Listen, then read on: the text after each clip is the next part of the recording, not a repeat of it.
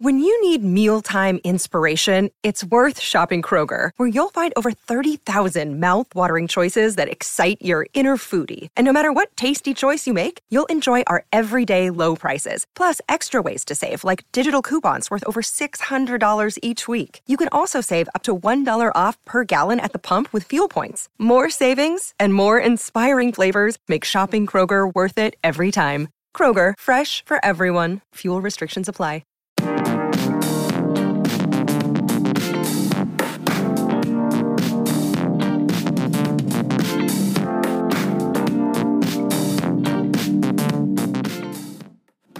And of tomorrow, 7 o'clock the airtime, Alabama basketball.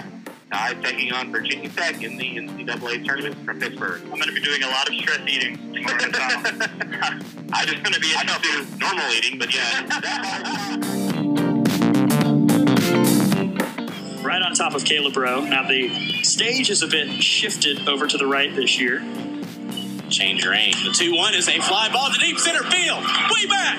Way gone.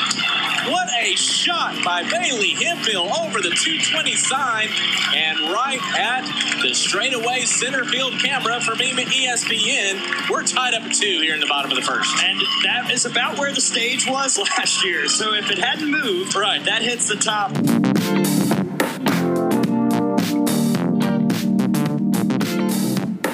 Didn't think we'd get a Scooby Doo reference in today, but hey, why not? That's just, that was my show. That was a good day. No, no. I was uh, Scrappy Doo for Halloween one year. Oh, I need to hear about that.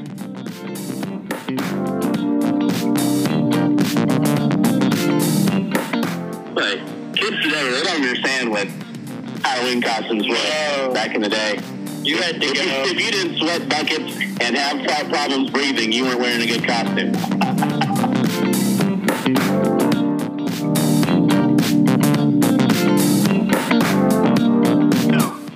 Here's the 1 0 to Alyssa. She lays it down beautifully. Oh my goodness. And the throw is high. The throw is high. Brown falls down. The ball is way out around the corner. Claire Jenkins comes around to score. Alyssa Brown rounding third. Heading home. It's an inside the park home run on a bunt. I did that once, literally. Comes the one-two pitch. Swing and a miss, strike three, and that will do it. Alabama advances to their 14th Super Regional round. They continue to be the only team in the nation that has advanced to every Super Regional round there has ever been.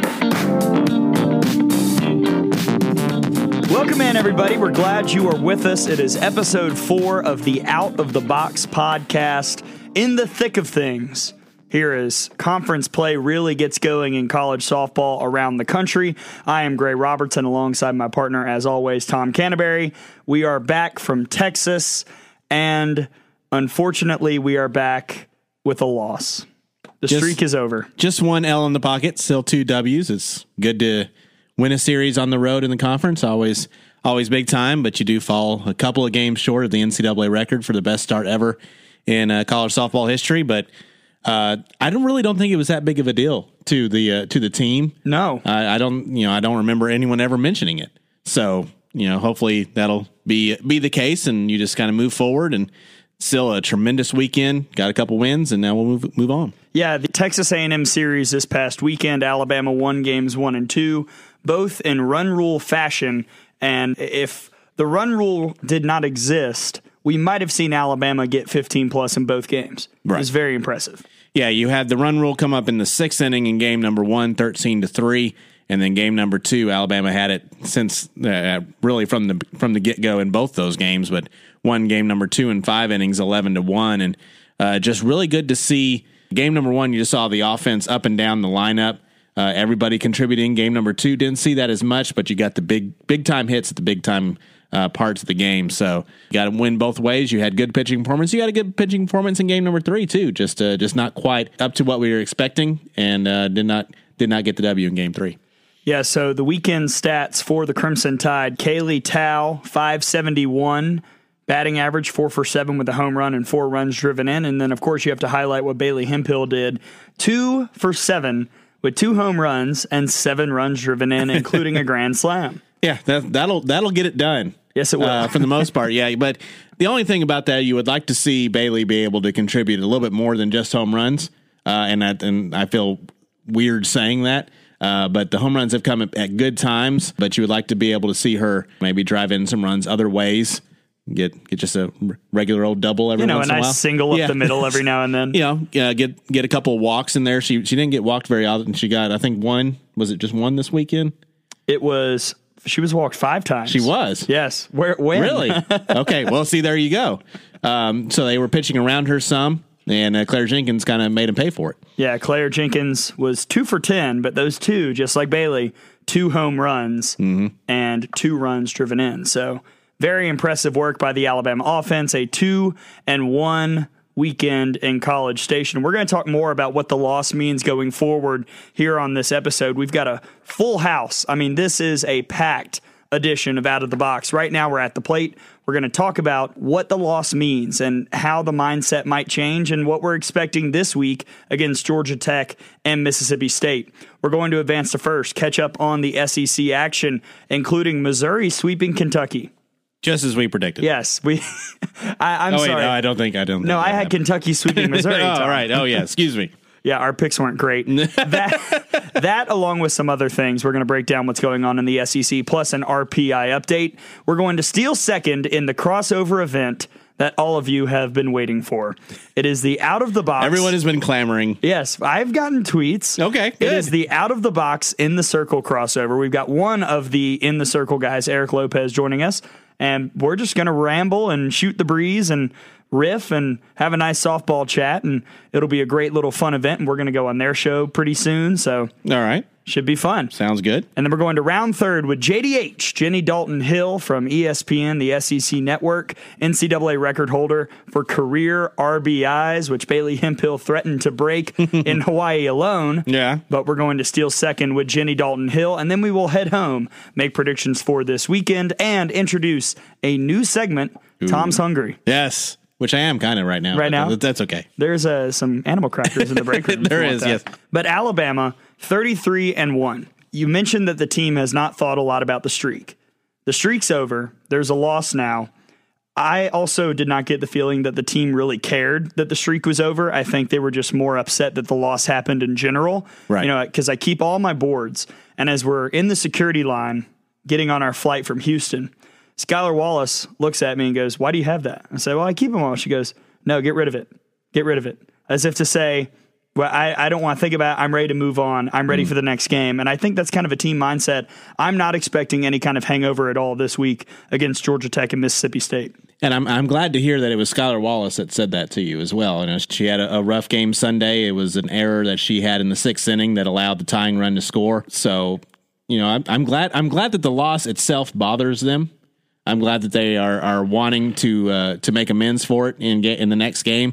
But I but at the same time, again, I'm glad that they're not dwelling on we had this could have been historic streak, and it was still an historic streak. Oh yeah. Longest in Alabama history, longest in SEC history. And you know what? Nobody even knew it. I don't think Right. anyone in the program knew it was the SEC record Right. until the SEC tweeted that out. Right, because all the other records, it's you know UCLA and who else the other one is Oregon. Oregon, yeah, UCLA. And you know and Oregon. Arizona was up there as well. right? probably. So you know it was one of those that you know it's and they were they were from further back. So uh, yeah, so it's, it's a great start to the season. It's still a great start to the season. You'll take thirty three and one all the time. Uh, just so you had 33 to start off with. So the, the thing is, you can't let it snowball into a streak going the other way, which I don't foresee happening. No, I don't either. Now, we do have to address a trend that has become kind of obvious, and that is game three. I don't want to call it struggles, but I would say game three opponents being able to get to Montana Fouts a little bit more. We saw Missouri chase her in game three of that conference series.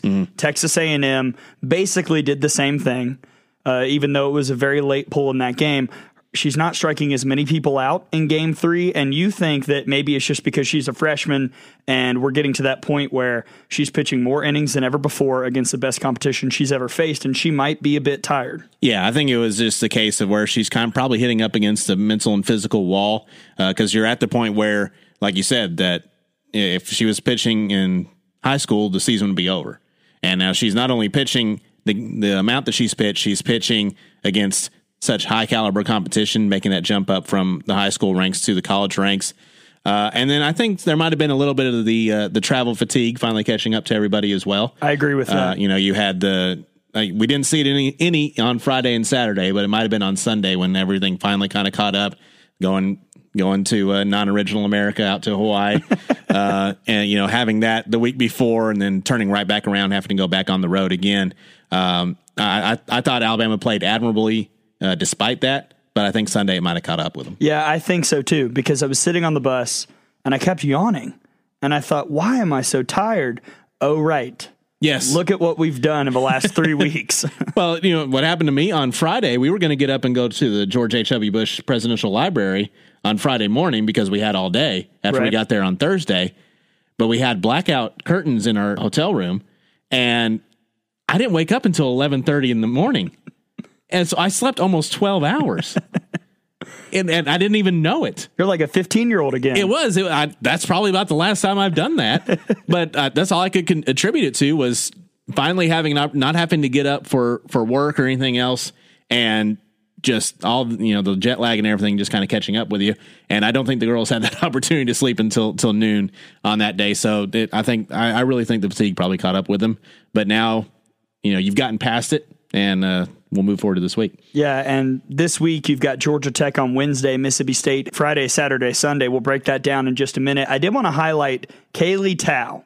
15 straight games she has reached base via the hit or the walk. And are we at now 10 games in a row where she has reached via the walk? Yeah, That's wild. you can really look at to where the change was made, putting Kaylee Tow at the top of the order.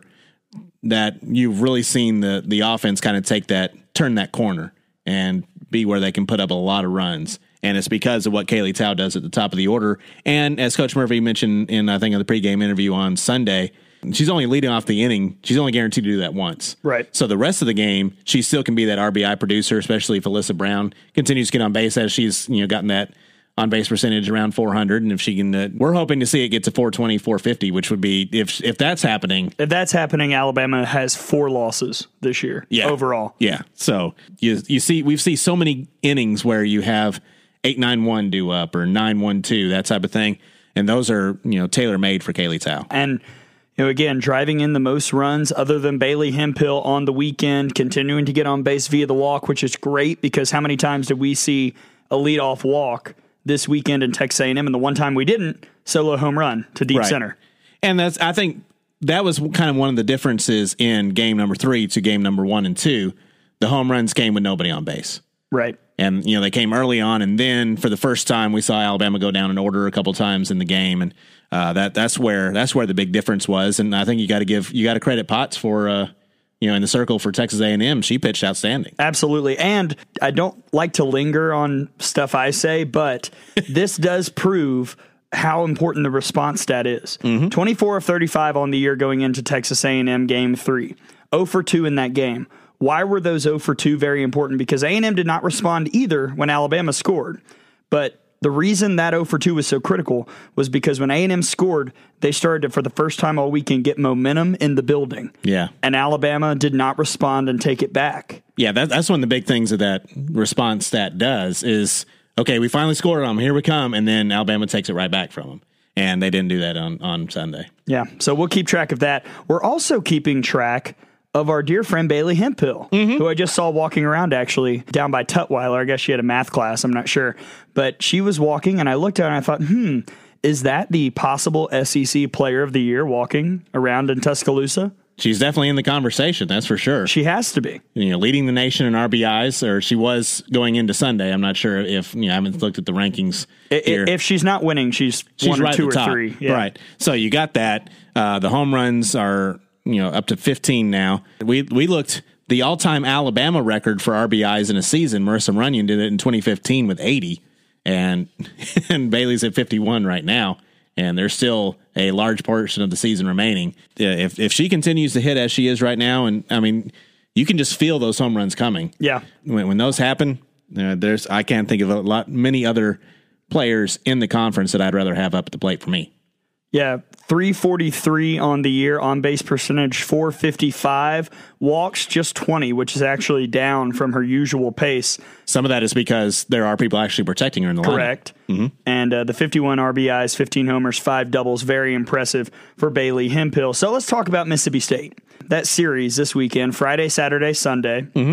Bulldogs just got one of three against Auburn after getting swept by Kentucky. They don't have a lot of options in the circle in terms of pitchers who have seen a lot of SEC time. Mm-hmm. And we know how good Mia Davidson is. We know how good Fa Leilua is. But the rest of the offense, you have to shut them down. And if you do that, you'll probably win. Right. And I, I think the fact that you're coming back home as well is going to have a, a big factor into it. I've noticed there's, I've had a lot of people ask me about tickets, about how, how to get those tickets to come to the come to the Rhoads House. Really? yeah. So it, there has been a, a renewed interest, which there never should have been a lack of interest. Yeah, I but, know. But there there seems to be a renewed interest to want to come out. So I think it's going to be a huge weekend with attendance here in Tuscaloosa. All the all the students are in town. The weather I think is going to be nice. So uh, I expect it to be a great crowd and a great atmosphere. And I, and I think Alabama's going to play well. Yeah, the pitcher from Mississippi State, who uh, is a transfer from Arizona State, Alyssa Loza. We're probably going to see her start one of the days. They've gone with different starting pitchers every game. At least they did in Auburn. And we'll see what Vann Stuedeman decides there. And then Georgia Tech on Wednesday. I actually kind of feel bad for the Yellow Jackets because they are playing Alabama at literally the worst. I mean, either way, it was either going to be to tie the streak or after a loss. Mm-hmm. Either way, this was the worst possible time to play Alabama.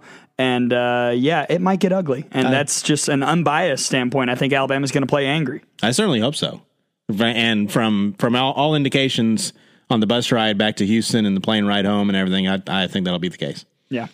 So Alabama with four games this weekend. Before we go to break and advance to first, let's talk about some news that we heard. I did some research. Apparently, this has been out in the internet sphere for a couple months, but apparently, after I, I guess our podcast might have swayed them if you Yeah. know if it did not come out months ago. I'm was- sure. Um, yeah, I'm sure. I'm sure we have. Yeah. big influence. We have that poll. Sure. Apparently, they will be testing replay at the SEC tournament. We have no idea what they will be replaying, how it will work. I have not seen any details. I haven't even seen an official press release. So this might just Right. be me reporting on a rumor, but that is what is out there. Well, I know they have not decided on a company to actually do it. So that I think that that's probably what they're waiting on to to figure out exactly who's doing it, what they're what they're offering. Replay would have made a difference on Sunday. Yes, it would have. There was a uh, a double down the over could have been possibly a triple over the uh, first base bag that was originally called a double and then overturned for Maris Schroeder. That was a, that was a big play in the game. Uh, and then you also had an interference call with a pop up on the infield with runners on second and third. That with two outs, Claire Jenkins runs into the uh, and gets tripped up by the runner moving from second to third. Should have been called an interference call there. Wasn't called, and Texas A&M scores and then scores the tying run on the next play. Uh, so Alabama could have been out of that sixth inning, still ahead three to one. Now you still have to get them out in the seventh. I'm not saying Alabama would win the game for sure, Right. But that that that's a, that's a huge play. So replay would have helped in that situation, and it wouldn't have taken a long time as as long as you have the procedure uh, set up. It wouldn't have taken a long time because, like you mentioned during the broadcast, we had seen two replays on TV in 30 seconds. Right. So it, it I can. mean, we weren't. We actually didn't have anything in front of us. We got confirmation from people watching TV before a decision was even made on the field about Maris Schroeder's double. Right. So, I mean, it's again the, the main issue, issue I've always had with replay is that you don't want it to slow down the game. Right. That's one of the things that makes softball such a popular TV sport, makes it such a great sport to watch. Is it it moves? There, there's there's not a whole lot of lag time like you sometimes have with baseball. And I, I, I don't want a situation like you have with at the end of basketball games in college basketball where everything has to go to the monitor and and just and grind games to a halt. We don't want that. We want momentum to continue, but we want things to be right. the way that I want to see it done is, and I think I mentioned this on the broadcast, I want somebody in the booth, a fourth umpire, somebody official, however, to have access. I want a signal from the field. I want the umpire to be able to make a decision quick, give him 30 seconds. If there is nothing obvious in 30 seconds, the call remains the same. We don't need to be looking at every single different angle. You can see four different angles in 30 seconds. That's good enough. A signal down, that's it. Yeah. No people on the field coming over to a monitor, putting on the headphones, you know, speaking as well, because they're not actually most of the time looking at the replay. They're just having a conversation with the replay official. We can cut that out. Yeah. Now you'll want to have you depending on what the play is, though. You need to have uh some sort of communication. I think you know because because Okay. there may be a situation where you got to know where to put each runner. If there's multiple runners on base, you got to know. Well, then in that case, just have a signal, you know, Yeah, I mean you could do it signal wise, but have I- a signal, not necessarily have a hmm. signal to, you know, as what to do, but have a signal say, hey, go to the mic. yeah, okay, yeah. yeah. So okay, But like for the double or, or the foul, all you do is, I mean, it's yeah. very simple. Yeah, you do thumb you do up, an thumb down. Yeah, and you just you could have a change the call. Call stays the same, and that's all you need. Yeah. So I'm intrigued to see how this works. And I'm interested to see if it's going to be a challenge system, if it's going to be a you know umpires ask for it, how it's how it's going to work. And of course, the distinct possibility that it is not even used because anytime anything is tested, typically it doesn't even come to fruition and there's not anything controversial until there's one moment, probably in the championship game, where there's a super controversial play Right. and it is scrutinized forever. Because I think for uh, another sport, I think we've used replay at the SEC soccer tournament for either two or three seasons. They have never gone to it once. Of course not. Not nothing. And I think it's just the goal line technology Mm-hmm. uh, replay. They haven't used it once in three years. But there's somebody down there that gets a free trip to Orange Beach, gets to hang out with us, just, to uh, to have that replay because there's going to be that one time, and this probably is going to be in the championship game when it happens. Yeah, that's my worst fear that we're going to have all this stuff happening in the regular season. You know, LSU, Florida, two weekends ago. What happened in Alabama A and M this past weekend, and we're going to test it, and nothing will happen that directly impacts the game, or there isn't a call that's controversial or worthy of replay, and nothing will move forward. Or I got an idea. The All right. uh, the uh, the umps can just get it right to start off with. give give, Give them all glasses. give that a shot. See what happens. That would be good as well. so the rumor is that the SEC tournament will be testing replay. Very excited to see what happens there. Hey, we've put it in play as always. I think we hit it right up the middle. We'd love to see Bailey Hemphill do that occasionally, although we don't mind the long ball either. But we've put it in play, and now we're going to advance to first and catch up around the SEC. Alabama and Auburn tied for first in the conference. just, as everyone predicted. We're say, Yep. we're thinking the same thing because uh, it's exactly what we thought. Just kidding. And Kentucky, a surprising sweep at home. We'll talk about that on the other side here on the Out of the Box podcast, episode four.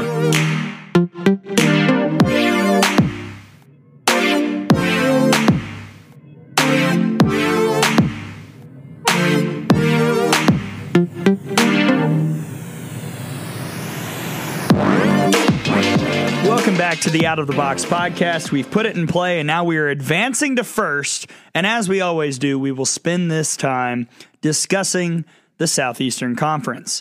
The updated SEC standings as it goes now, as South Carolina and Ole Miss are playing their third game of the series. Auburn and Alabama tied up at first, Tom, both five and one.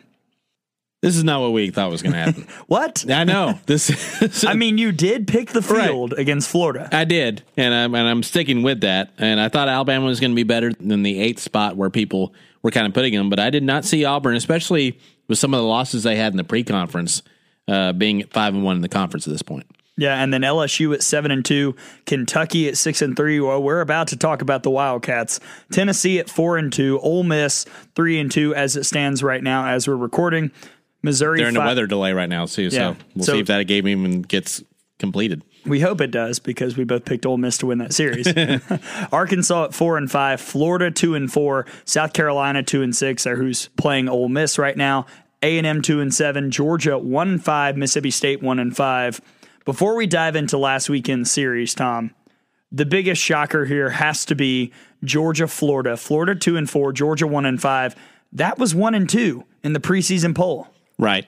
I think there was a little bit of, uh, which happens sometimes in those preseason polls, is let's just take a look at what happened at the end of last year and, and, and put it right there. I, I foresaw some issues for Georgia, but I saw them as being having issues in the circle, which they've they've started to have now. But it's been more lack of offense, Yeah. which is very surprising for the Bulldogs. And Florida, I think the issue is they just they've overused Kelly Barnhill.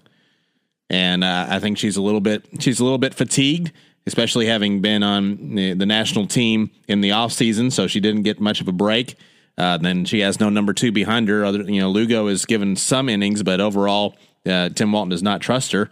So that I think she's she's become very hittable, and the offense after you get past the first two batters is pedestrian. Yeah, I have to say, you know, I, I get wanting to give Kelly Barnhill some innings, but she got the start against Minnesota in the midweek, got the shutout win, pitched really great.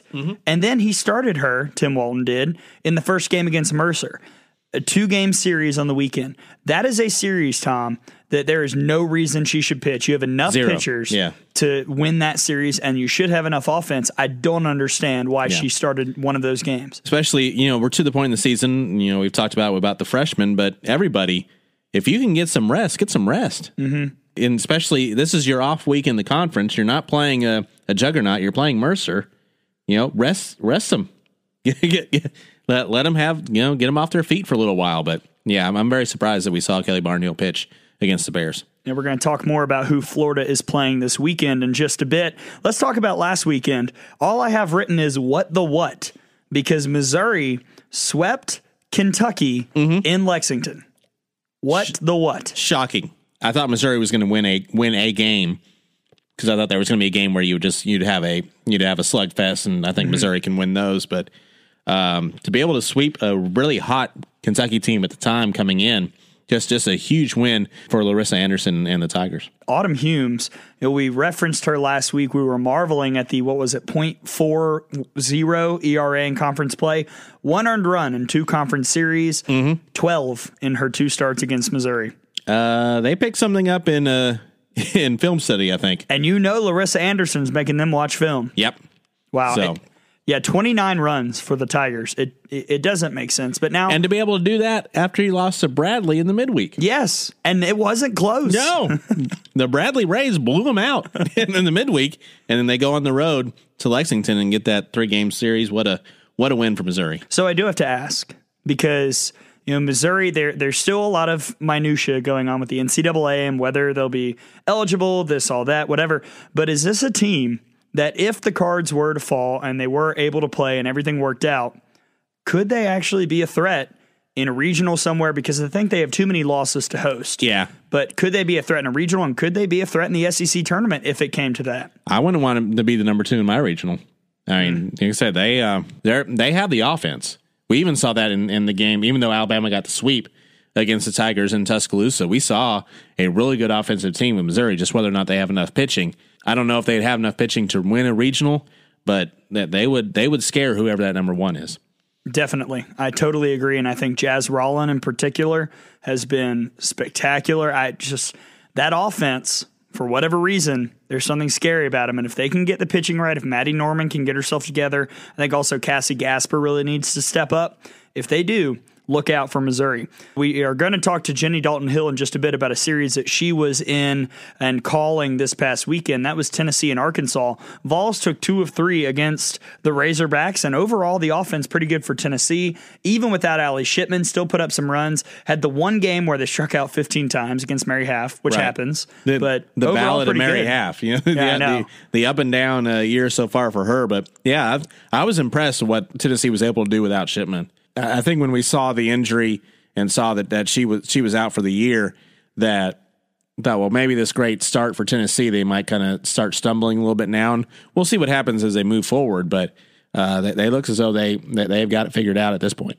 Absolutely. And you mentioned Mary Haff, my girl, my girl. How about the New new money, new money. Jekyll and Hyde Yep. Saturday, seven innings, complete game win, seven hits, zero runs, zero walks, 15 strikeouts. Sunday, four and a third, four hits, five runs, three earned, no walks, five strikeouts. I think she's getting back there, but Yeah.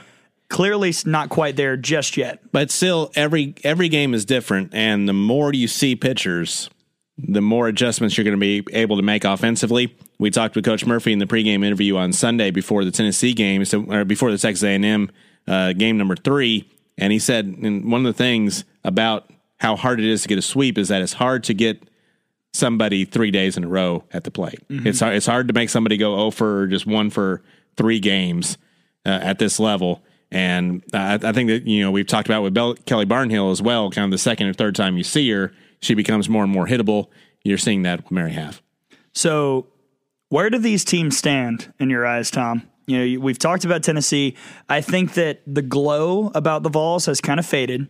Yeah, and I think Arkansas has shown flashes that maybe they could steal some series. They're uh, they're out of it to win the conference, I think. Yeah. But where do these two teams stand in your eyes? I still feel good with my prediction for Tennessee. I think it's you know if things continue as they are, I think it's going to come down to Alabama and Tennessee, who unfortunately don't play each other in the regular season uh, for the for the regular season conference title. I think Arkansas is going to be one of those spoiler teams that if they were to surprise somebody and, and get a couple series, which they have the talent to do, they can.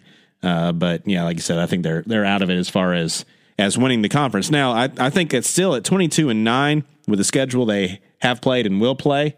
Uh, if they were to go on a run here and and win three or four conference series down the road, that they're still in a position where I think they can move up to a host position for for a regional.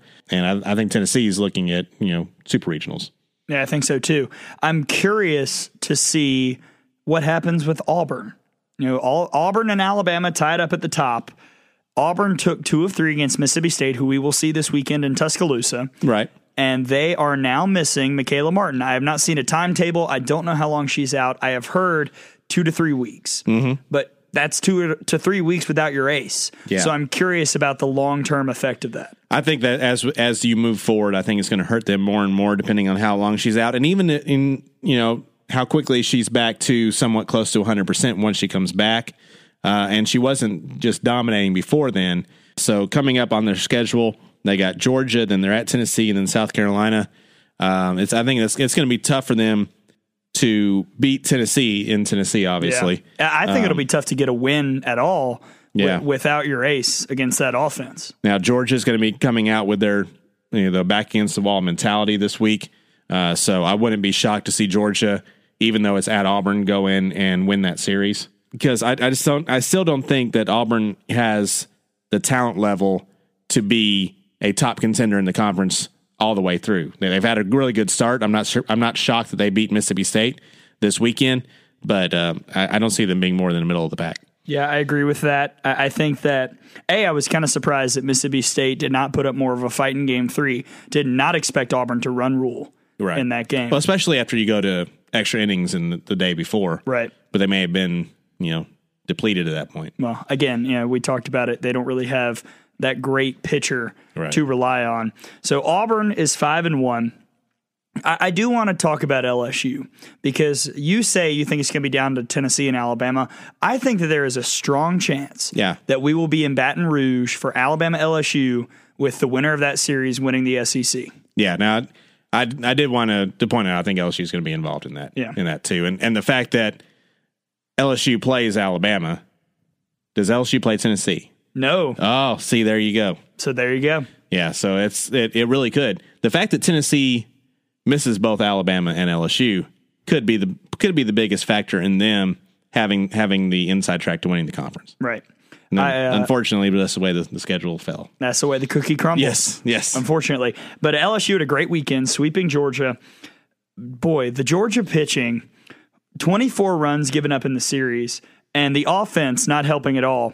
They scored 12 runs. Okay, LSU's pitchers are good. That's fine. Mm-hmm. Seven of those runs came in the first innings of all the games, five across the other 18.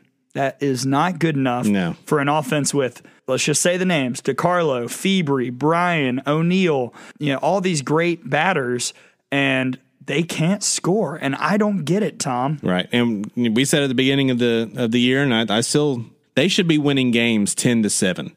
You know that they should they, They should be winning games, period. right. And I just I don't know what's going on with Georgia. Some of that this weekend was LSU. LSU's in kind of in the same boat that Alabama is, where if they'd have had this offense last year, Alabama and LSU, if if they'd had these offenses, they'd have played for the national championship. Mm-hmm. it's because with the pitching that they had, and now they're seeing that their offense is up to the same level as their pitching. That's that's one of the reasons why it's it's going to come down. I agree. It's going to come down to, between those three teams in the conference, and Florida will still have something to say about it. But we did say, or at least I said, that I thought this LSU Georgia series would be a litmus test for Georgia about whether they're a true contender or whether it's going to be a rough one. And they Well, failed. Yeah, big time. And they failed. And now we're going to pick the Auburn series later on, but you you think Georgia's going to come out aggressive? I'm not sure what to expect because I don't trust their pitching staff. And No. right now, I never thought I'd say this, but I do not trust the Georgia offense. Right, which is which is crazy. And that I think you're you're still seeing that. We we talked I think it was two podcasts ago about in the SEC if there's the top level and then if there was a big gap. Yeah. I think there's still kind of a, a mushy middle of teams that should be better than they are or are kind of playing above their head right now. Will they stay there or are they going to come back down uh, regress to the mean? We'll see how Yeah. that goes, and we'll pick that series coming up Georgia and Auburn. And finally, Ole Miss and South Carolina. They split the first two games. Game three in a weather delay as we are recording. Ole Miss was winning for the record. So if Mm-hmm. it is called, Tom and I hypothetically got our 2 1 picks right. yes, sweet. We'll take it. Happy to get one. Yes. Uh, this series, honestly, Tom, haven't paid much attention to it. I think Ole Miss is the team in the grass right now. I think that they are one that could help decide who wins the SEC in terms of maybe stealing a game from Florida this weekend or grabbing a game against this team or that team.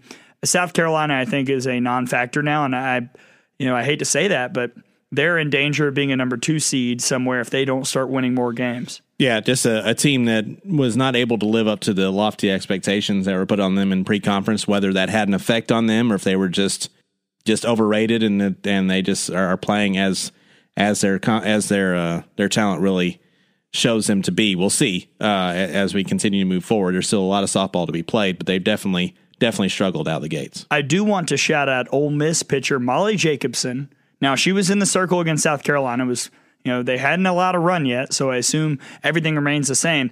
But as of today, top ERA in the conference with a 1.04, just ahead of Montana Fouts. Wow, is that just in conference games or Overall. Overall, okay. Overall. I didn't realize Montana had gotten over over the one.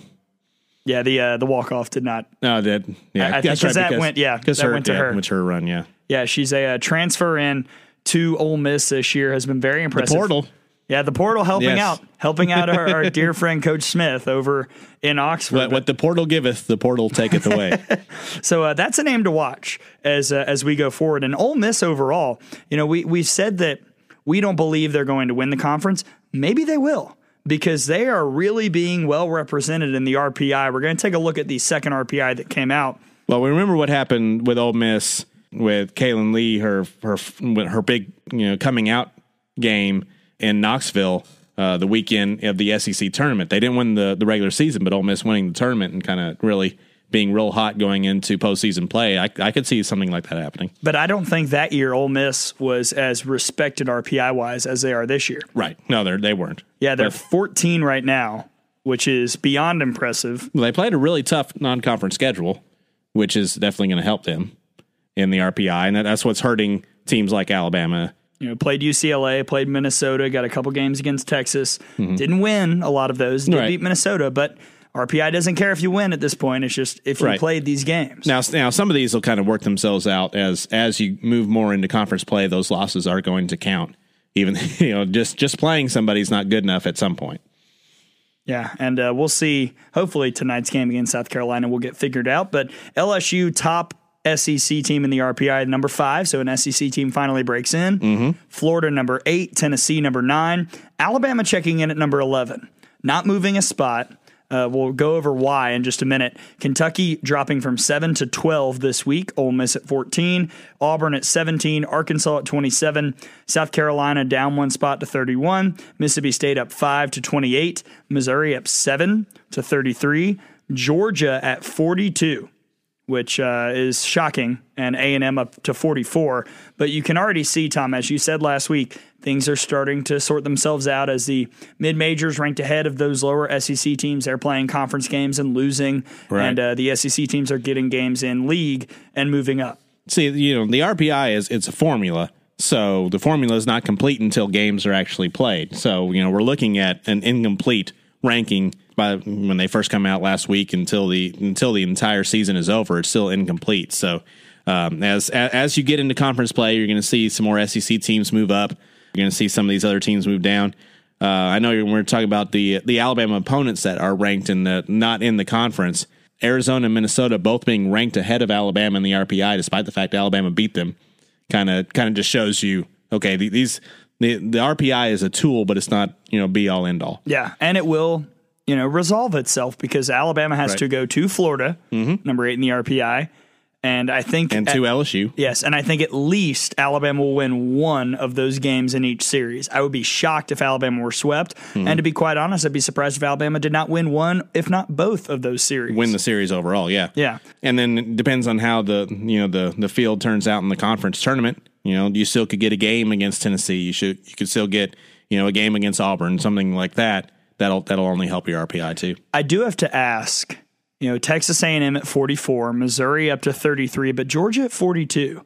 Should they be worried? I mean, think about it. Mm-hmm. I would if be. conference play does not go better, could we talk about a Georgia team, even with a pretty good record, a Georgia team that's in danger? That they're not too far removed from a couple years ago, not making the SEC tournament, still making the NCAA tournament. Yeah, I think is they were might have even been a three seed uh, as an athlete. They were they were a very low. They got into the Florida three. State regional. Yeah, in Tallahassee. So, you know, that's it. They they definitely need to win some games here, or, or they they they are going to be in trouble. And depending on how the the appeal goes for Missouri, Missouri may be taking that spot from them. Yeah. You know, that's that's one less at large spot that might be available. And you know, it's interesting with Missouri because you know you're thinking, you know, if they if they get the appeal, if you know they appeal and it's not heard or it's not ruled on before the NCAA tournament, then they're going to be able to be eligible. But that means next year they might be ineligible. Right. So I was thinking, you know, you take a look at the beginning of the year, you thought, well, Missouri, don't don't appeal it. Just just take it this year. You're gonna you're gonna struggle this year anyway. Just take it, and then you'll be free and clear moving forward. But now Missouri's like, I'm we're, We're, we want yeah, this. Yeah, we we have it. We, you know, we're we're we're not an easy out. So you know, they they may have made the right call to go ahead and make the appeal. And I hope they win it. That would be really funny, wouldn't it? if they just went out and won the SEC tournament this year, like, yeah. No, I hope they win their appeal. I hope they. I don't hope they win the NC, the SEC tournament. Well, uh, Alabama at 11. We said we'd explain why. And big reason why, Tom, not much help from the opponents. Right. You know, a lot of teams dropped this week. Maryland dropped 14 spots. Southern Miss dropped a remarkable 30, what would we say, 34, 37 spots? Yeah, the, they went from 86 to 117. Jeez. How does this happen? I know it's a formula, but like, Right. Lord, Tom, how? That'd say that they played somebody that was even lower than them and must have lost some. It's uh yeah, it's a it's a crazy crazy situation that you're sitting here and looking at, and you, you want these teams to be in the top 75. That's one of the big cutoff lines uh, as far as the RPI. And you have Maryland right now sitting at 77, uh, Troy at 53, Cal State Fullerton at 59. I think they'll actually move up some because uh, they're in a good softball conference, so that's going to help them. Uh, but some of these teams that are normally pretty highly ranked in the RPI for the mid majors are, are not helping Alabama. South Alabama at 95, Southern Miss at 117, UA Hawaii. yeah, Hawaii 139, UAB 123, uh, New Mexico team that you know has given some really good teams a run, but they haven't been able to get very many wins, and they're at 130, 136. Uh, SIUE is usually pretty good, but they're at 140 this year. So mm, some of those some of those teams that we were hoping would kind of help us out are not doing so right now. USF, South Florida at 38, they need to keep winning.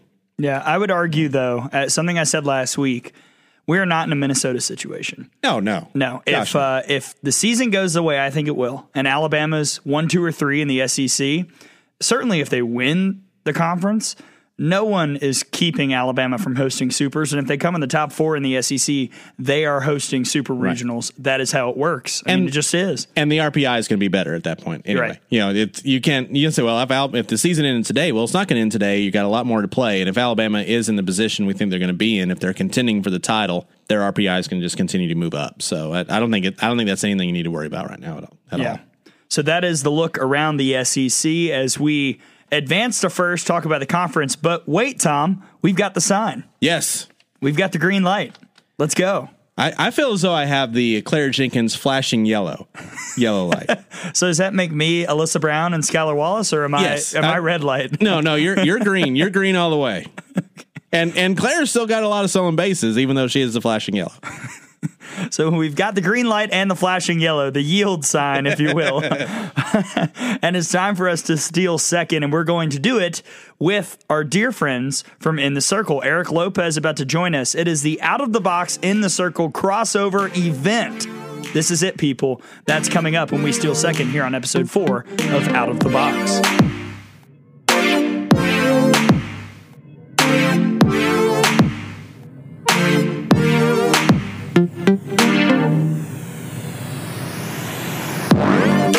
To the podcast. We are stealing second here on Out of the Box, and we are doing so in a very special way. It is the Out of the Box in the Circle crossover event. Forget New Girl in Brooklyn Nine Nine. Forget all of the epic, you know, the Chicago series on NBC and Simpsons Family Guy. Yes, that. Forget all of those crossovers. This is the one you want. It's the Out of the Box in the Circle crossover featuring our buddy Eric Lopez from In the Circle, the podcast for Fast Pitch News. Eric, how are you?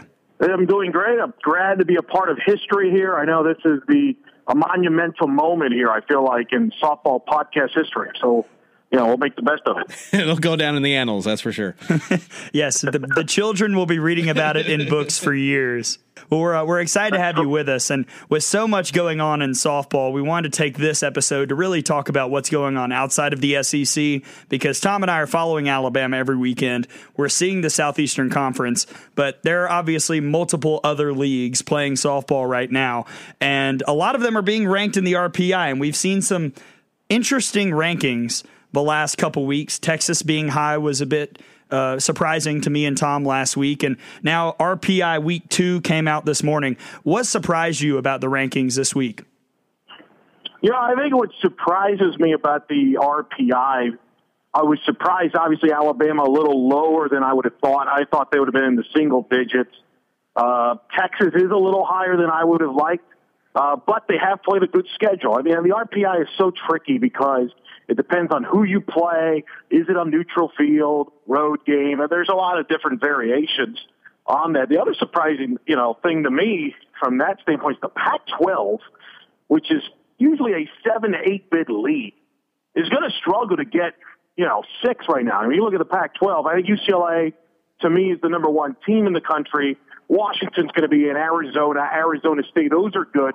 But then after that, you got some interesting surprises. Stanford's the surprise with Jessica Allister in her second year at her alma mater. She's turning that program around. But you got Oregon State to me as a bubble team. Cal is not even in the picture, in my opinion, for the NCAA tournament. Oregon, we know the storylines there. This might be one of the, the year where the Pac-12 gets the fewest teams they've had in a very long time. That's what strikes me about the RPI. And do you think with the Pac-12 being down, does that mean that there are some more kind of usually middle of the road, but maybe having a better season, Power Five type teams getting in, or do you think you'll see some more of the uh, quote unquote mid majors getting some at large bids? I think that's going to be one of the main storylines come selection Sunday night when in May. You look at a league like the Big Ten right now, for example. They've got seven teams in the top 50 RPI. Imagine seven teams from the Big Ten get into the field. I don't think we'll get to that number as they teams beat each other up in conference. I think that'll kind of clean up, but I think you could see more from the Big Ten, which is the number four rated conference right now in college softball. You mentioned a mid-major. I mean, the Mountain West is having a great year. They could get two to three bids.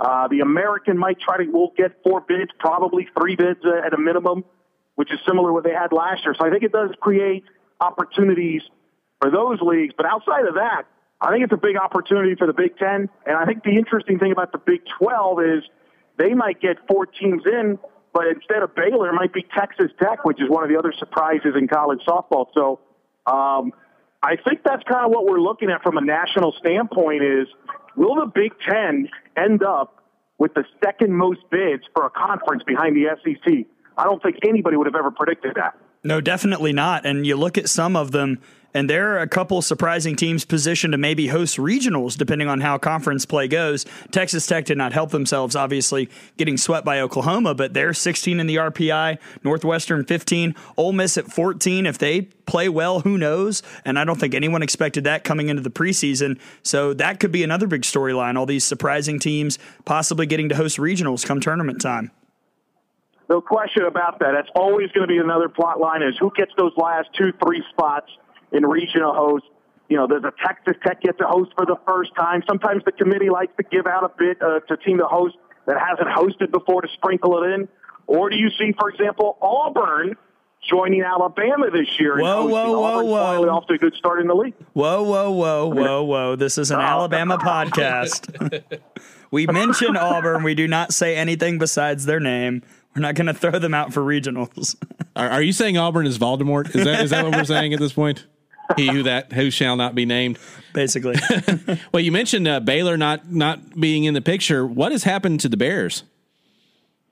Well, they had some injuries. They lost their star pitcher Rodoni right before the year due to an injury for the year, so they're very depleted at pitching right now.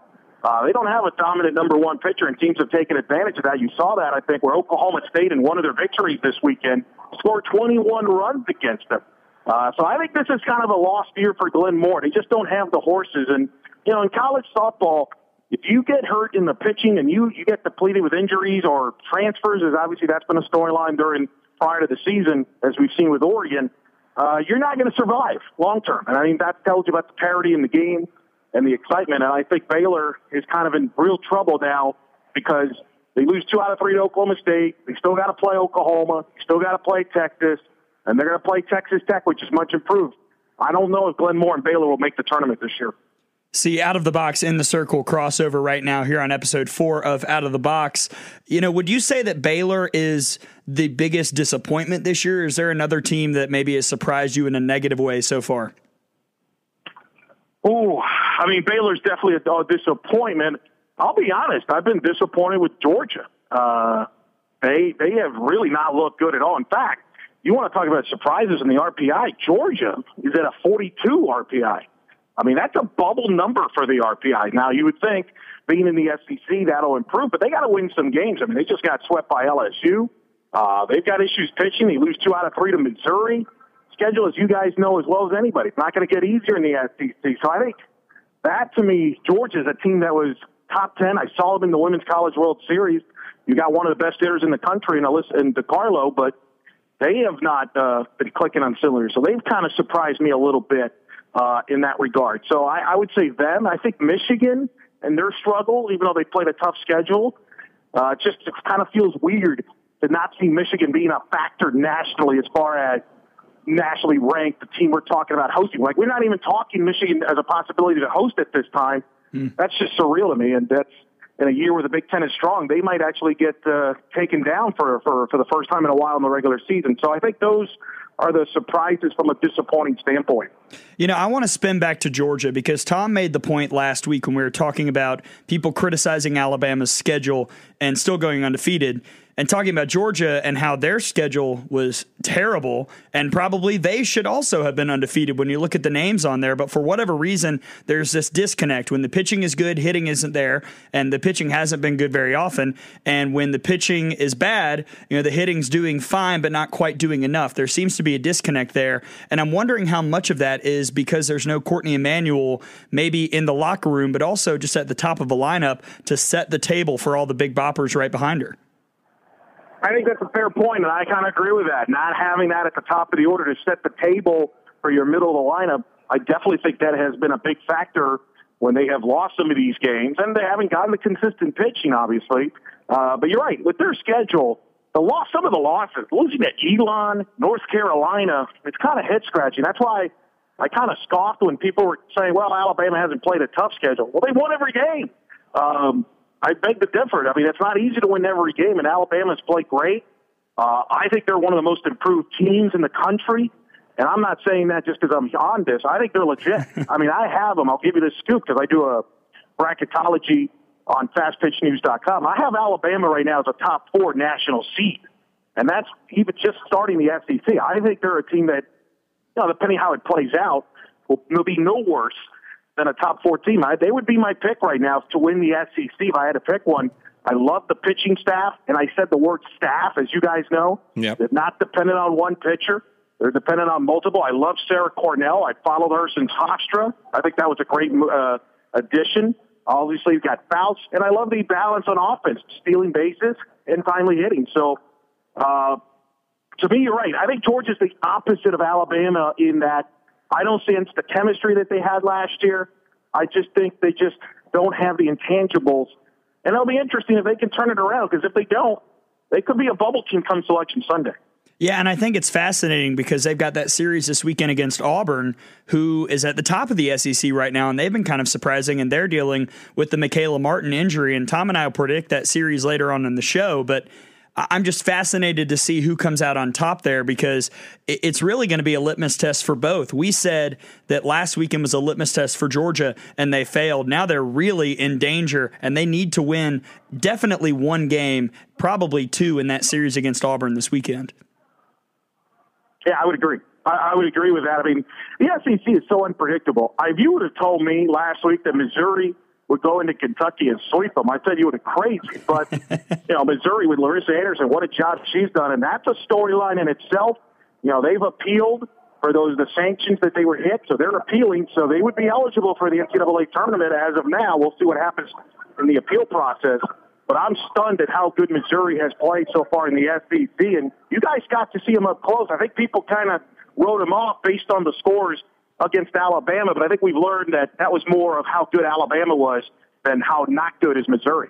Yeah, we made the point during the broadcast that week that we thought Missouri would win some games. Now, none, none of us thought that they were going to go into Kentucky and get a sweep. That's for sure. But uh, not not entirely shocked that at least with their with their offense that they're uh, not getting some victories in the SEC. It's the out of the box in the circle crossover. Eric Lopez, Fast Pitch News, joining us here today as uh, we're uh, kind of going around what's going on nationwide in, in college softball. And one of the things we did on our first out of the box podcast, uh, myself and Gray, we kind of did some gold mine, landmine uh, predictions, and one of my predictions was kind of a just a, a vague one in general. I was just gonna, I just said that I think this was going to be one of the more uh, exciting and unpredictable seasons in uh, college softball history, and I think we've seen that here. Started off. Uh, what what have you seen as far as that goes? Just unpredictability and just real excitement in all of college softball right now. I think you're dead on. I think what stunned me is some of these results. I mean, we saw. I don't know if you saw the Arizona State Utah game was a wild game. I never thought I'd see a game where a team scores eight in the last inning, wins an 18-17 game. Uh, it's just kind of wild, the ups and downs in the sport. Uh, I was in Clearwater for that big tournament, and you know James Madison beats Tennessee, and then you know a week or two later, Tennessee goes into Florida and wins two out of three. I mean, it's just one of those type of years that's kind of exciting to see. Uh, it, yet, I feel like you know you look at Oklahoma; they're still Oklahoma. I think UCLA is still the best team in the country, and Florida State's still very explosive offensively. But I would never have thought a Florida State would lose to Grand Canyon in a midweek. I mean, that's that tells you where this is now in the sport, where anybody can be beaten on a given day and a given night. And I think it speaks greatly about the sport that I think there's so much parity in this sport that you can't take any games lightly anymore. This is not, in my opinion, no no disrespect to women's basketball, where I think in a lot of 90% of those games you can pretty much figure it out before the opening tip, and those games are a pretty wide margin. Now you're getting competitive games on a weekly basis more exposure, I think, has helped that because more teams are on television, and uh, the product is, I think, is getting better and better by the by the year. You see, you mentioned UCLA, and obviously Rachel Garcia is the big name there for the Bruins. You know, 346 at the plate, six homers, 29 runs driven in, and the ERA of 0.5, with just six earned runs allowed and 139 strikeouts. You know, Tom and I are trapped in Rhoads, so we would love to see Montana Fouts and Bailey Hemphill win everything. But is Rachel Garcia the runaway player of the year right now? Yes, I actually made this prediction with my co-host Victor Anderson. Uh, I said this on an episode right after the UCLA Washington series that I declared her the player of the year. I could not. I watched that series, guys. I couldn't believe how one player just dominated that series, both from the pitching standpoint, like Rachel did, and from her bat. She was the difference in that series when UCLA swept Washington. I know she's got great players, but she is just a phenomenal talent. I watched her last year at Oklahoma City. Uh, she's uh, she's a special player. I think she's the best player in the sport. I think she's the, the she's right now my pick to win the whole thing as far as player of the year. I do think Fouts for for is the freshman of the year nationally right now. If I had to vote, I I've been blown away, and it was interesting because I talked to people that know Coach Murphy about a year ago, and her name kept popping up, and I'm like, yeah, you know, you never know. Yeah, everybody always pumps up their kids when they come into college. Oh, she's going to be great boy, is she really good. So I think she's the freshman of the year. But no, I think Garcia is the runaway player of the year. She's that good. Uh, we've got a lot of great players, but I think if you told me if we started a draft today and I could take anybody in college softball, I would take Rachel Garcia. Is there anybody else, I mean, who's really even close to where she is around the country? Well, I'm going to tell you something. Amanda Sanchez has been phenomenal for LSU. She's turned that offense into a lethal offense for LSU. Uh, Shelby Sunseri has been tremendous. You mentioned your girl Bailey Hemp. She's tremendous. Uh, I would say those are the couple that kind of jumps out to me. But and you know, Barnhill's been good for Florida, but I know I think it's Garcia, and I think there is a bit of a a slight uh, gap there for now. Now, could that things change? Absolutely. Uh, injuries happen, uh, struggle slumps happen in this sport. But no, I, I would have Garcia. I mean, I think she's the face of softball for the next eight years. She's also on the U.S. national team. And last summer, she actually won a game, the winner's bracket game against Japan mm. in the World Championships with her bat. And that allowed the U.S. to get to that gold medal game and qualify for the Summer Olympics. So I think we're going to see her in the Summer Olympics in 2020. And I think when her UCLA career is done, she's going to be the face of softball for Team USA. Talking with Eric Lopez, you mentioned earlier that you uh, did a uh, or either are doing or have already done a bracketology. Uh, I think that's that's awesome. I, that's just, I love to look at that type of stuff. Uh, let everybody know where where they can find that, and if you want to give us a, a little bit more other than uh, Alabama at number four, which I'd love to hear as well. Yeah, usually we'll be doing it uh, as we get obviously to April and then closer to May. We'll be doing it more frequently on the weekends. But yes, we do it on uh, fastpitchnews.com. Uh, and you go there, you'll see my bracketology. I seed who I have from every field uh, as far as the NCAA tournament, every conference, who's the teams that are in position to host, and then the teams that are in the mix to host, and also teams that it might be in, and teams that are looking outside right now. And so I, yeah, I think I do that try to get a good idea what the committee does. I don't necessarily agree with the committee does, but I try to kind of picture what the committee will do so that people are not completely blindsided, even though that's harder than uh, to imagine. So it's all on fastpitchnews.com. Go in, in the Circle SB on Twitter. We'll talk about that too on our show on the podcast. I could tell you from an SEC standpoint, I have Alabama number four, as you mentioned. I currently have 12 teams in from the SEC. The one team I don't have in right now is Texas A&M. Mm-hmm. I have concerns about the Aggies. They haven't been competitive. I know they took a game from Alabama. That helps. But I got to see more from Texas A&M here later in the year. So they're one of my last four out. But I think the SEC is still in good shape. If A&M could turn it around to get all 13 teams in, and then when you're looking at hosts from the SEC, I think Alabama is a lock at the rate they're going. I think Tennessee's a lock if they continue to play with how they're playing. I think uh, certainly Ole Miss, as you talked about, is a team that could be in the position to host. Kentucky is a very favorable spot from the committee because a lot of teams can bust there. So I think they're going to host. Uh, Tennessee's going to host, and I think you know Auburn could play themselves into the mix, even Ole Miss. So it's going to be another typical year for the SEC, and it'll be fascinating when we get to the SEC tournament in College Station, where everybody stands nationally, we've seen facilities and, and everybody just really step up uh, as as we've seen administrations uh, have bigger commitments to uh, to softball. But are there still facilities and teams that would be in a position to host either regional or super regional, but their facilities just won't allow them at this point? Yeah, I'm trying. You know, Northwestern's one that's interesting to me because I, I I'm trying to look into them. Can they host? Because I know for you know they play a lot of day games light and they, you know, what their situation is. So I think that's one that jumps out uh, that, that I'm aware of. I think everybody else is capable of hosting. And when I'm talking about teams that are in the position to host, I mean, we're talking the Stanfords, they can host. Uh, all the SEC schools can host if they get themselves in that position. Texas Tech, I've talked to them. They can host if they have that opportunity to host. So I, I think the great thing about the sport, it's not like it was 10 years ago, as you mentioned, where you know, 10 years ago, to, you know, Washington couldn't host, so they had to go on the road for the regionals and the super regionals have, with Danielle Lawrie. Have, having been there, having been there last year, I'm not sure that they're really in a position to host any at this point either. But I, I understand what you're saying. well, they figured it out. They did enough, right? yeah, they yeah. just did enough. Um, but no, I mean, I mean, I think that's to me what can you do enough to host? I think will be the key there. But uh, I think most everybody could host. I certainly have questions about a Northwestern type or maybe even an Illinois. Minnesota has hosted a regional, so they can host. Um, and I think they're the favorites. If I had to pick one, if there's going to be a Big Ten team to host this year, I would pick Minnesota. But uh, I, yeah, I think it's yeah, I think everybody's in a position to host, and but that doesn't mean that the committee won't do something different. So that's the beauty of Selection Sunday. This is the Out of the Box in the Circle crossover event, stealing second here with Eric Lopez from In the Circle. Eric, thank you so much for hopping on with us. This was a lot of fun. We're going to have to do it one more time or multiple times somewhere, either on your show or back here again.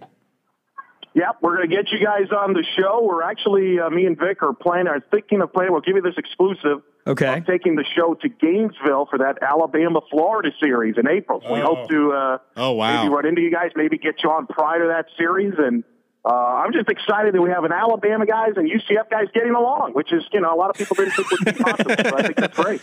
We're just being nice because of what happened yesterday, but it's okay. Appreciate that. Really appreciate for that. Well, we're, we're, not going to talk over about but it's all yeah, we're not going to talk about basketball. It's been it's been a rough Yeah, one. I know. Uh, Eric Lopez on with us. Eric, thank you again for hopping on. It was a pleasure to talk to you. Uh, great to be on with you guys. Thanks for being on. You guys do a great job, and I'm glad there's another softball podcast out there. I've enjoyed your shows. I've listened uh, when you had Murph on, and you got you know Kayla Braud. I mean, it's uh, you guys do a great job. So keep up the great work.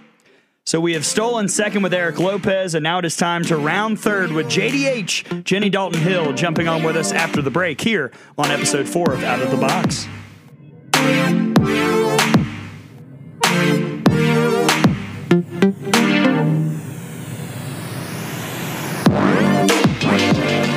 Back to the podcast, Out of the Box, episode four. We are rounding third with one of the greats in softball history. She sent a lot of people rounding third in her time at Arizona. She's the NCAA record holder for career RBIs at 328, which is a lot, folks. She is Jenny Dalton Hill from ESPN and the SEC Network. Jenny, welcome to Out of the Box. We're glad to talk to you. How are you? I'm doing great. Thanks for having me on. Well, we're thrilled to chat with you tonight. So much happening across the SEC and across the country. First, I wanted to talk about something that Tom and I have heard. At, you know, yesterday it was the first time we'd heard about it. I don't know how long it's been out there, but apparently there are thoughts of testing replay in college softball at the SEC tournament in May. So I'm curious about what your thoughts are for that and how you think replay should be used at the tournament when it's tested, what should be replayed, and all of that. Well, I actually have an email into the SEC to see what those rules are going to be. The SEC tournament will have instant replay, and there will be only certain situations that you can use it in. My biggest concern for instant replay is the fact that it'll slow the game down. There's a there's a heartbeat to the game, and when you use instant replay, it puts a pause. It's like pushing pause and a big long wait. And so I'm curious as to how instant replay will affect the heartbeat of the game and the speed of the game, because that's one of the things that draws our fans to our sport is the fact that the game is so quick. Um, I don't know that you, should be able to review anything. Um, we've seen review happening in baseball already. It, it happens in volleyball as well, where they can throw in a challenge card. So I'm curious to what the rules are going to be with instant replay. I think you should be able to review fair and foul calls, um, balls down the line, those tough ones that are right across the right across the bag. Um, I think you should be able to review those slapper out of the box rules. It is so hard for an umpire behind the plate to pick up balls and strikes and then be able to also see feet. And so that's a call that is not very consistent. And I would love, if that's really going to be the rule that we have moving forward, I would love for that to be a little bit more consistent. And so instant replay would be able to help us with that one.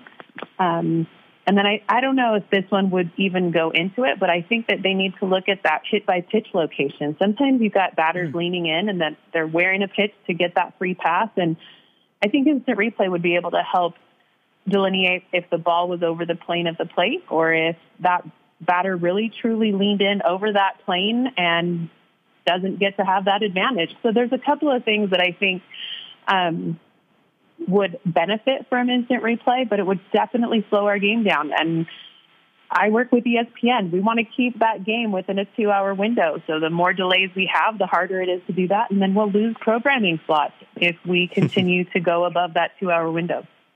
What about um, obstruction or interfe- interference calls? We had one in uh, on Sunday at Texas A&M where it was a pop up on the infield and the shortstop and, and a runner on base got tangled up and interference wasn't called, but that might be something else that uh, could be reviewable. And then we've had so many of the uh, catcher obstruction on plays at the plate. Uh, it, it is a judgment call, but that might be reviewable as well. I would think that it could be. Um, they've also toyed around with having four umpires, and that would give you more eyes on the field, which would help you out with those interference and obstruction calls because no one will be leaving their area of coverage. Um, right now, with a three umpire system, you've got a lot of movement, and sometimes in that movement, an umpire is not in position to see all of those, you know, touches by players. And so I think that either replay or a four umpire crew would really help us out. I don't know that you need both, but definitely we need to have some more eyes and some more help on the field to make sure that that contact, those contact calls get made. Talking with Jenny Dalton Hill, and I think we're kind of to the point where in the in the part of the season where we're seeing some players, especially the freshmen, kind of hitting a mental mental and physical wall because you're to the point where uh, you've played probably what you normally would have played in a high school season or travel ball season, and uh, and now you're you're playing against the best competition you've ever played against at a high level, and there's a lot more season left to go. Uh, as a player, uh, do you remember having a a wall as a freshman coming through, or do you think that that is a, a real thing? Well, you have to remember, I played 20 years ago. And so our travel ball system was much different back then. Every game we played or every tournament we played was played to completion and played to a championship. And so we were used to seven inning games. Mm. We were used to playing everything out. Now in the new tournament or friendly style play that you see in travel ball, you have set innings. So a pitcher is going to pitch these two innings, the next pitcher is going to pitch the next two innings. And so it comes down to the conditioning of the athlete, first of all, in terms of their physical preparedness when they come into college. But more than that, it's a mental grind that they are not used to because they're not used to playing not only the t- these kind of opponents that are so difficult, but also they're not able to play to those seven innings prior to getting to college repetitively. And so the grind of this season, not only is it a mental wear, but physically, it is a grind. And you see that a lot in the circle when a pitcher comes in as a freshman and they don't have support um, in other with other pitchers there as a staff. They wear down, and about this time of the year, you start to see their balls maybe sitting a little bit flat because their legs are tired. They're fatigued. All the travel starts to catch up with them. And then they're trying to keep up with their studies and take tests when they get home and have 8 a.m. classes as soon as they get off the road at 2 a.m. and get back to their dorm. So there's a lot that goes into that freshman year. A lot of it's time management. But right now, you're starting to see those freshmen, if they don't have support, um, it, especially for pitchers, if they don't have support in the circle from other players that have a little bit more experience, they're going to start to be hit a little bit more. But the pitching staff we've seen grow throughout the country, that's really helping out those freshmen to be able to eat up innings where they can stay a little bit more fresh and help them through those three game series that we see each weekend. Speaking of freshman pitchers, one who was one of the best last year was Mary Haff at Arkansas. And this year, I was all on the Mary Haff train. I said, oh, Arkansas is going to finish second in the SEC. They're bringing everybody back. Autumn Storms is going to get better. Mary Haff will be just as good as she was last year and she has struggled a bit in the circle. You saw her this past weekend against Tennessee, had the one really great performance on Saturday, uh, shut out with 15 strikeouts, then struggled a bit on Sunday. And I'm curious what you saw. I, I don't know how much of you saw how much you saw of her from her freshman year, but what might be different with Mary Haff this year in the circle for the Razorbacks? Well, the problem is freshmen come in and they're unknown. And so there's not a lot of data on them. And we know that the SEC is one of those conferences that's pulling data on every pitcher and every hitter so they're able to build a repertoire for what they need to prepare for when they approach them in the circle. As a freshman, you're the unknown. And as you come in, teams are trying to figure you out as they play you. So it's a benefit to you as a freshman in the circle because you're trying you you come in and nobody knows exactly how you're going to throw them. So much like we see freshman hitters that have done very well hit a sophomore slump in the box because pitchers know how to throw to them, the same is true for pitchers in the circle. Now the data's there. It's all been collected and teams can prepare for the pitches that you throw before they see you. And so that sophomore slump that we see in the batter's box is kind of the same out of the circle for pitchers as well during that sophomore year. She, I would say Mary Haff um, has been okay this year. She stumbled a little bit at Ole Miss in that series. She th- had a couple illegal pitches, and mentally, it just made her take a step back. And she did not look herself in that Ole Miss series. Came back the next weekend, looked a little bit better, and I would say she really turned a corner at Tennessee, able to come away with a career high 15 strikeouts in game two against Tennessee.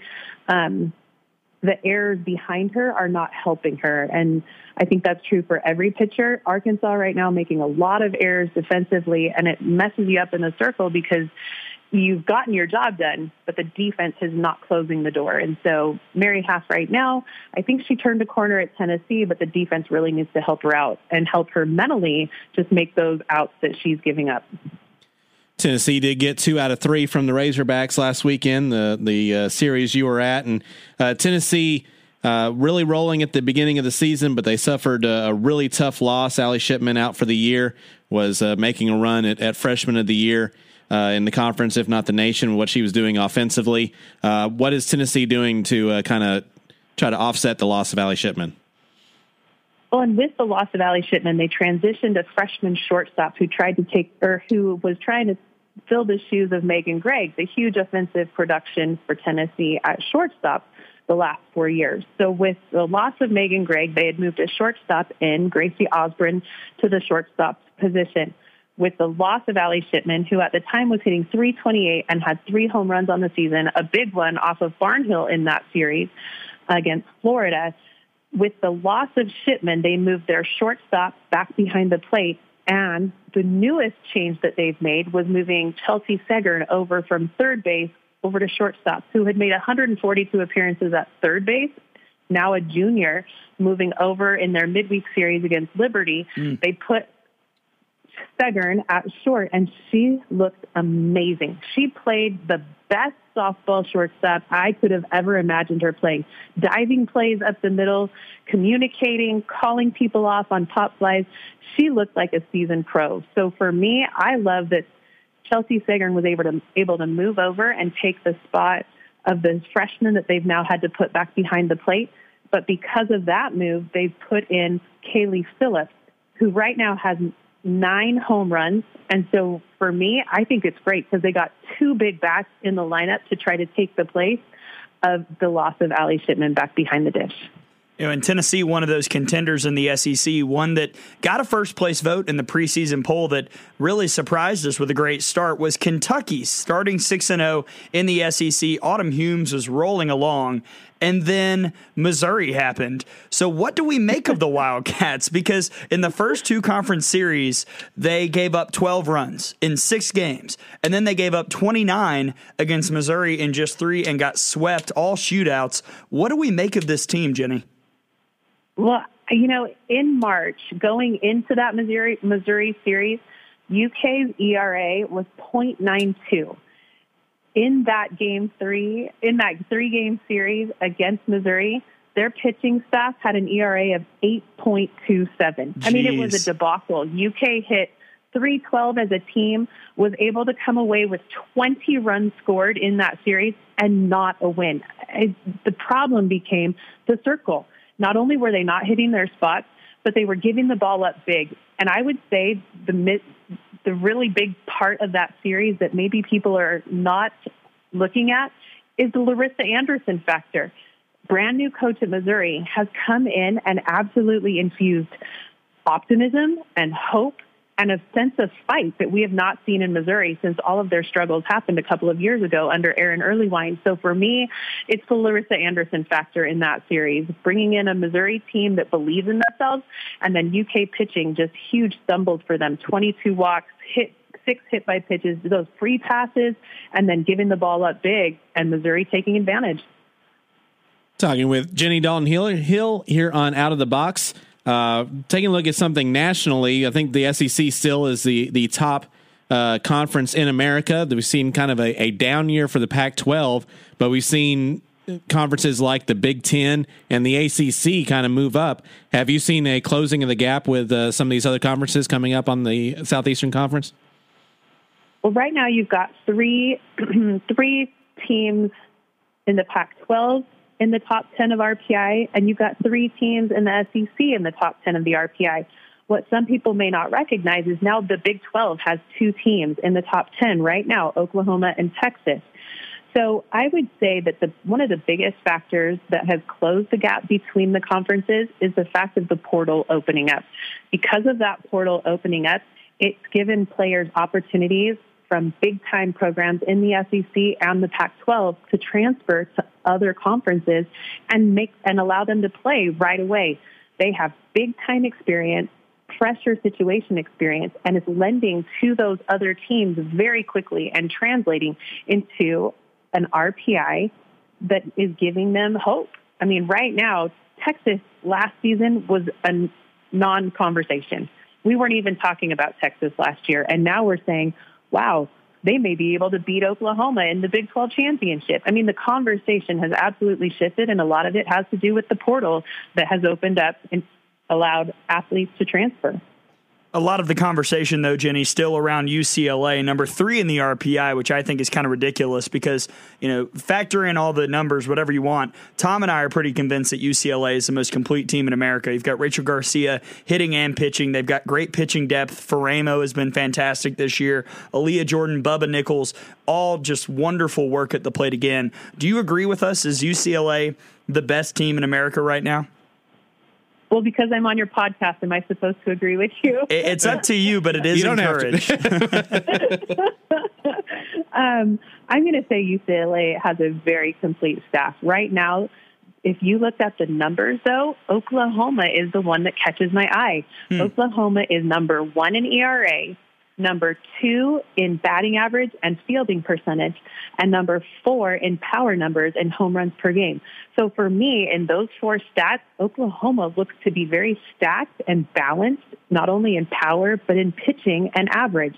UCLA in the same exact category sits five in batting average, three in ERA, 38 in home run production, and 20th in fielding percentage. So if you play the game with an analytic mind, I would say no. But when I watch them play, yeah, that's a team that I would be scared of. They've got great depth in the pitching circle with jun- a junior, a sophomore, and a freshman. And they still have yet to play Arizona, ASU, Oregon, and Oregon State, all ranked in the top 25. Oklahoma, on the other side, um, has lost to UCLA already this season. They only have two losses on the season, one to Florida State, one to UCLA, but they only have Texas to play throughout the regular season. And so I think that UCLA will be the more tested team down the stretch of regular play, of regular season play. Oklahoma, however, right now sitting with the numbers, it would make me say that they're a little bit more balanced. I do have to ask Jenny because you mentioned Oklahoma. Does it feel to you? Because uh, it feels to me like nobody's talking about them. I don't want to say that a Patty Gasso team is flying under the radar, but everybody's talking about Alabama because they were undefeated, Florida because of Kelly Barnhill, Rachel Garcia and UCLA, Washington's got the two great pitchers, and Oklahoma. It, I just don't hear them really being discussed a lot. Is that because people just know that they're good, or is it because people just are, are kind of forgetting about them this year? Well, think about the teams that you just talked about. Washington, UCLA sitting in the Pac-12 and they have the Pac-12 network. Then you have Alabama, Tennessee, Florida, teams that have the SEC network. Those programs all have TV exposure and people are talking about them every weekend on TV. So they become the teams that are in the forefront because of the exposure that they have. Oklahoma is limited in the exposure that they have. So they do fly under the radar, but I think it's to their advantage because they can't be scouted as well. If you wanted to scout a UCLA, all you have to do is pull up all the games on TV and watch them. You get, not only do you get commentary, but you have multiple angles, multiple replays, and the ability to go forward and back and watch it as many times as you want. Oklahoma, on the other hand, will only be on TV a couple of times this year. And so they do fly under the radar. And it's harder to scout them because all you have is word of mouth. You don't have the video coverage like you do with the other teams that are covered so well with TV exposure. Mentioned uh, UCLA sweep of Washington and Seattle a couple weekends ago, and Uh, unfortunately, covering Alabama saw way too much of Washington last year, uh, but they're they're they're really good again. But uh, UCLA going and, and getting the sweep there is is Washington still a contender, or do they have some issues? I think it's really going to come down to how does Taran Alvelo rebound from that outing. She had 11 strikeouts in that game, last game, in the run rule game, game three of the series. But she also gave up 15 hits and four home runs. Four home runs were hit in that game, two by UCLA. Garcia is such a dominant player. She does well in the circle and is able to hit home runs. It's amazing to me to watch UCLA because they just take advantage. When they see a weakness, they put their foot on your throat and they don't let you back up. And that mm. seems to be what they did to Washington this weekend. They found a weakness, took advantage, exploited it, and came away with a three game sweep. To me, a very impressive showing by UCLA, but one that Washington can rebound from. There's plenty of time left in the season, and I'm sure we'll see both of those teams down the stretch talking with Jenny Dalton here Hill, excuse me, Jenny Dalton Hill here on the Out of the Box podcast. And Jenny, before we let you go, we just talked about the Big 12 briefly. I wanted to expand upon that a bit. Is Texas really a legitimate contender? Because I'm looking at their roster and their stats. You've got eight batters above 300 all of those with at least 16 RBIs this year. Shealyn O'Leary, I think that's how you pronounce it, a .45 ERA, and of course Miranda Elish, who's been fantastic. Is this team for real, or is this maybe just winning a couple games in non-conference? But when they play Oklahoma, we'll see the legitimate contender in the Big 12. I think Texas is one of those teams that will really give Oklahoma a run for their money. Uh, their coach, Coach White, is seasoned he knows how to win big ball games. He's gotten to the World Series with when he was coaching at Oregon, so he knows how to prepare his players. Plus, he also has some of those Oregon players who have played in big time situations with him. So the the bright lights and the big crowds are not going to faze them. Texas has been a pr- good program in the past, but I think the addition of Coach White and those players that he was able to bring in during that transition time have really given a shot in the arm to Texas and given them a good chance to be able to give Oklahoma a run for their money in the Big 12. Rounding third here with Jenny Dalton Hill from ESPN and the SEC Network here on Out of the Box. Jenny, thank you so much for hopping on with us. Do you know when you're going to be back in Tuscaloosa? There's no Tuscaloosa in my future as of right now, oh. but next year I'll be back. okay, good. Yeah, we'll uh, we'll definitely see you when you get here, and hopefully have you back on very soon. Perfect. Have a great one. Absolutely. That's Jenny Dalton Hill rounding third with her. And now it's time for us to head home. Predictions for the SEC series coming up, and plus a new segment, Tom's Hungry. We're going to talk about the restaurants we ate at in College Station. All that coming up here on episode four of Out of the Box.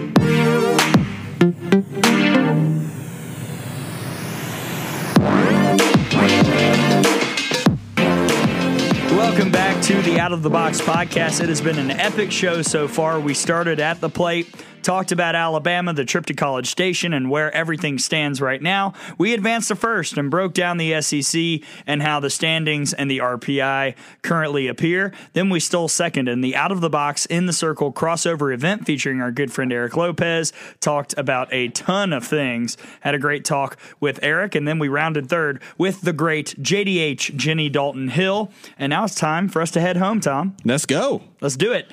Uh, let us review our picks from last week. Do we really have to? We do. Yeah. Uh, Accountability, picked, I don't like it. I know. We both picked one series correctly in terms of winner and number. Okay, so that's all. That's all we're. You, you, we have to get both correct. correct. Okay. So it was hard anyway. Yeah. Okay. So yes. we're challenging ourselves. I, I, honestly can't remember which one I got right. I know it was not me picking Kentucky to sweep Missouri. No. Uh, but we both did take Ole Miss to get 2 1 on South Carolina. They're in a rain delay as we are recording right now. Right. Ole Miss is up. So it's possible we may get two. Yeah, possible. Okay, got it. Anyway, it is time to pick this week. So let's go down the list. All right. This one is suddenly quite fascinating. Mm-hmm. Last week we talked about Kentucky's schedule and said, "Oh, going forward, this is about as manageable as it." No, shut up, Gray. You're wrong. Kentucky at Arkansas this weekend looks absolutely thrilling on paper because I do not know which Kentucky team will show up. Yeah, this is two Jekyll and Hyde type teams right now, and because of that fact, I'll go first on this one. I'm going to say Kentucky takes two out of three. Really? Yeah, for no other reason than it's just been wacky. Whenever whenever these two teams have have played anybody this year, it's gone a little bit opposite of what you think. So I just think you know the pendulum swings over towards the Wildcats. I'm thinking a lot here, Tom. I'm Yeah. going to go. Don't overthink it. I know. I'm going to go Arkansas two out of three. Okay. Because I really liked the Mary Haff that I saw against Tennessee in game two. I think that will get her the Friday, Sunday starting spot back because Autumn Storms was not very Mm-hmm. That's true. sharp. Right. Yeah. And I think if she pitches one uh, one game like that, you know, it'll be fine. And then if she can get the offense to help her just once, they'll win the series. And I don't trust Autumn Humes right now because after mo- absolutely just mowing through the SEC to have a weekend like she had in Missouri, that's going to take some mental fortitude. And I have to see it before I say, all right, she's fine. okay. So I take Arkansas two out of three. How about this series? Honestly, I'm most excited about this one. Florida at Ole Miss. Yeah. In the preseason, if I had said, Tom, I'm circling Florida Ole Miss, you would have slapped me. Yeah, it's a, for what? for for real good tailgating, maybe that's that's what we're looking for. I guess maybe not even maybe not even that, but Yeah. Florida at Ole Miss. All right, you going to go first this one? I am. Alternate back and forth. I'm going to take Florida two out of 3 Mm-hmm. because I think Ole Miss will struggle against Kelly Barnhill. Right. I think if Ole Miss is smart, they will. And again, you know, coaches don't do this, No. all that jazz. But if Ole Miss are smart, they would pitch Jacobson in Game Two against Lugo. Get the win there. That win would be huge for your RPI and hosting chances. I just think, I I just, again, I don't trust any of the other pitchers for Florida besides Barnhill. But I also think Barnhill's going to be too good for the Ole Miss offense that is okay. Kylan Becker is fantastic. Everybody else is kind of okay. Right. I'll take Florida two out of three. I'm going to say Florida sweeps. Really? Yeah, because I, I I think Florida is better than they've shown so far. I think they're. I, I just think at some point some of the talent is going to win out. We're going to see some of the batters other than uh, Lindaman and Lorenz contribute, and I, I think they'll win a slugfest in game number two, and then Kelly Barnhill will shut down Ole Miss twice. Interesting. Okay. How about this series? Georgia at Auburn. Georgia hmm. has been a. I, I, I'm going to go ahead and just say they've been a disaster to start conference play. One and five. Offense isn't working. Pitching has been tough. Auburn does not have Michaela Martin. They're five and one in conference, but albeit against Mississippi State and Texas A&M, two teams at the lower part of the standings. Right. Who do you take, Tom? I'm going to say, as I alluded to earlier in the podcast, I think Georgia's going to come out uh, fighting back against the wall, and I don't think Auburn is as good as their record indicates. I'm going to say Georgia wins two out of three. I'm going to agree with you exactly. Two out of three. Okay. And I think it's because Auburn's pitching without Michaela Martin. If Auburn had Michaela Martin, I would say Auburn wins Yeah, two out of three. Probably so. But I think Georgia's offense, even though they've struggled, is still too good to get shut down by Chardonnay Harris and whoever else Auburn. Hundle. I don't even know who's on their staff. Yeah, I agree. So I'll take Georgia two out of three. Okay. All right, Saturday, Sunday, Monday. You know, again, and I just looking at this slate, you want to really put a lot of the contenders to the test. This weekend is doing that. Yeah. This is a Saturday, Sunday, Monday series, Tennessee at Missouri. I think if Tennessee wants to win the league, they have to win this series because if they lose it, it gets a bit dicey. Mm-hmm. These are the series you have to win. I, I'm going first, right? Uh, yes, you're going right. first on this one. I think Tennessee wins two out of three because I think Missouri's offense has shown me something. I think they're going to hit one of the Tennessee pitchers, whether it's Moss, Arnold, or Rogers. I'm not sure, but that offense is too darn good. But I also think the Missouri pitching isn't quite good enough to shut down the Vols. So give me Tennessee two out of three. I'm going to agree with you completely Okay. for the same reason. Same reason? Yeah. See, look at us. That's nothing to add on that one. they don't call me the best analyst in the business for nothing. But I will say, I would have been shocked a couple weeks ago. I will not be shocked at all if Missouri wins the series. Right. And if you're Alabama, if you're LSU, you are rooting hard for the Tigers. Absolutely. So Larissa Anderson, come on, girl. yeah, you got it. You got it. Maddie Norman, Come on. shut out. All right, next up, South Carolina at LSU. This mm. one is not quite like that because LSU's at home and South Carolina just continues to struggle as things are going right now. And again, they're in a weather delay as we record. But South Carolina's two and six. So if they lose to Ole Miss, two and seven, win three and six, still not great. Their pitching has been meh Right. this year, Yep. and they're going to Baton Rouge. I'm taking LSU in a sweep.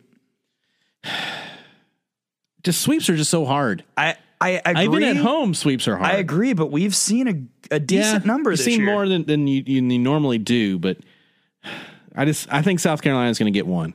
I think LSU goes two two out of three, and Okay. and I think it's just because I think when you're rely when LSU's not necessarily relying on their offense, oh, because they their their pitching is not bad at all. Uh, but when when you are winning slugfest, there's going to be a game out of three in this conference where you're not going to have it as much.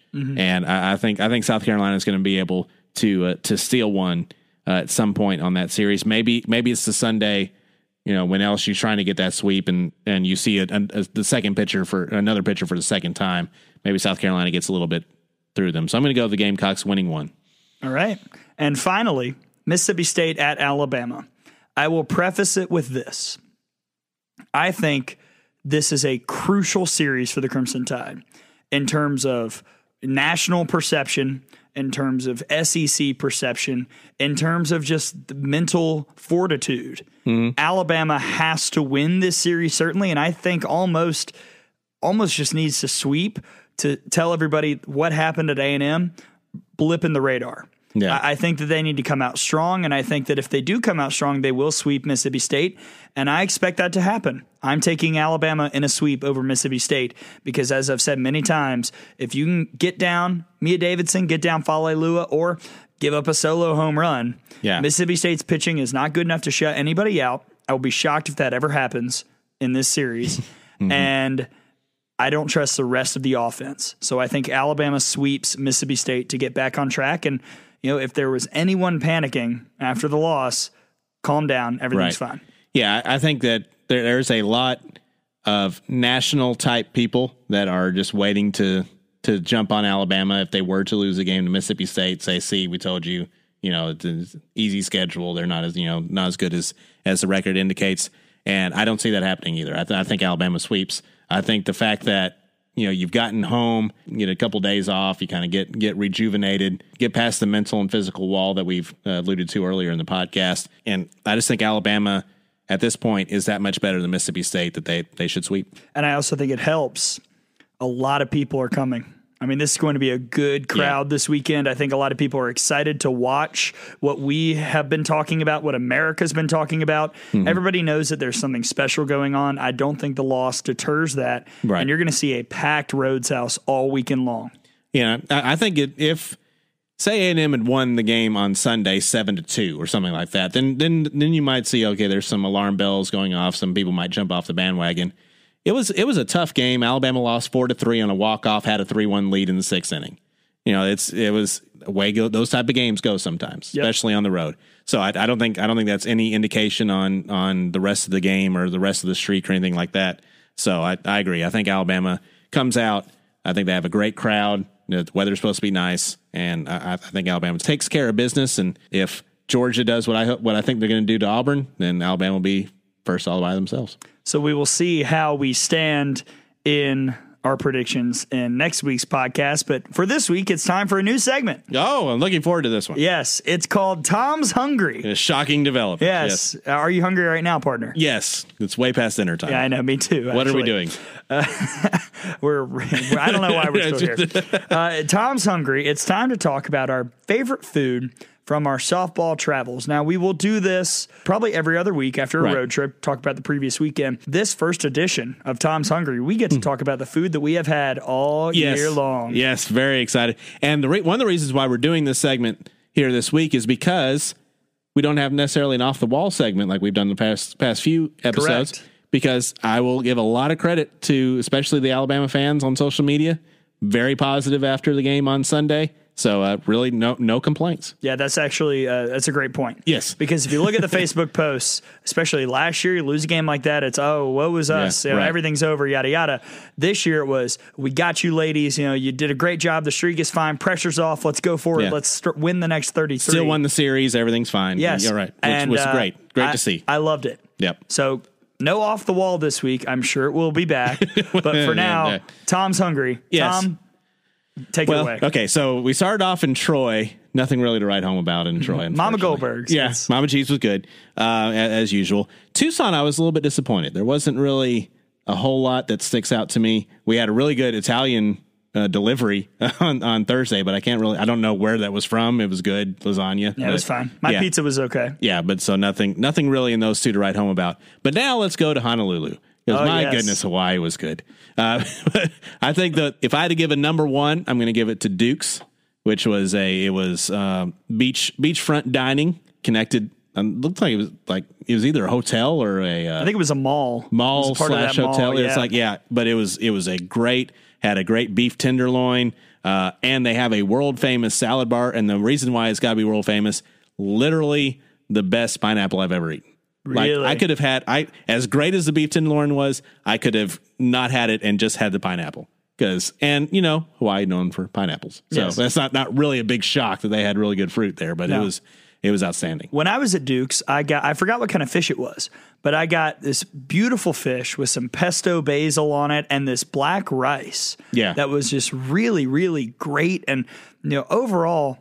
It, it was just a great meal. So I agree. That would definitely be in my top two, probably contending for number one with wherever we had dinner the first night. Yeah, I can't remember uh, what it was Chop called. House. Yes, Chop, House. Yeah, and I had just all the rice, and I can like at this point, I like I don't know if I can eat rice now. And then that was that was a couple weeks ago, uh, but man, it was, it was very good. Cannot can't can't rave more than what we have about the the trip out to Hawaii. Yeah. it was it was outstanding. Everything lived up to the hype. It was it was tremendous. whatever the chicken little chicken dish that I think it was either Blake Gray or Morgan Lashley, whatever they ordered.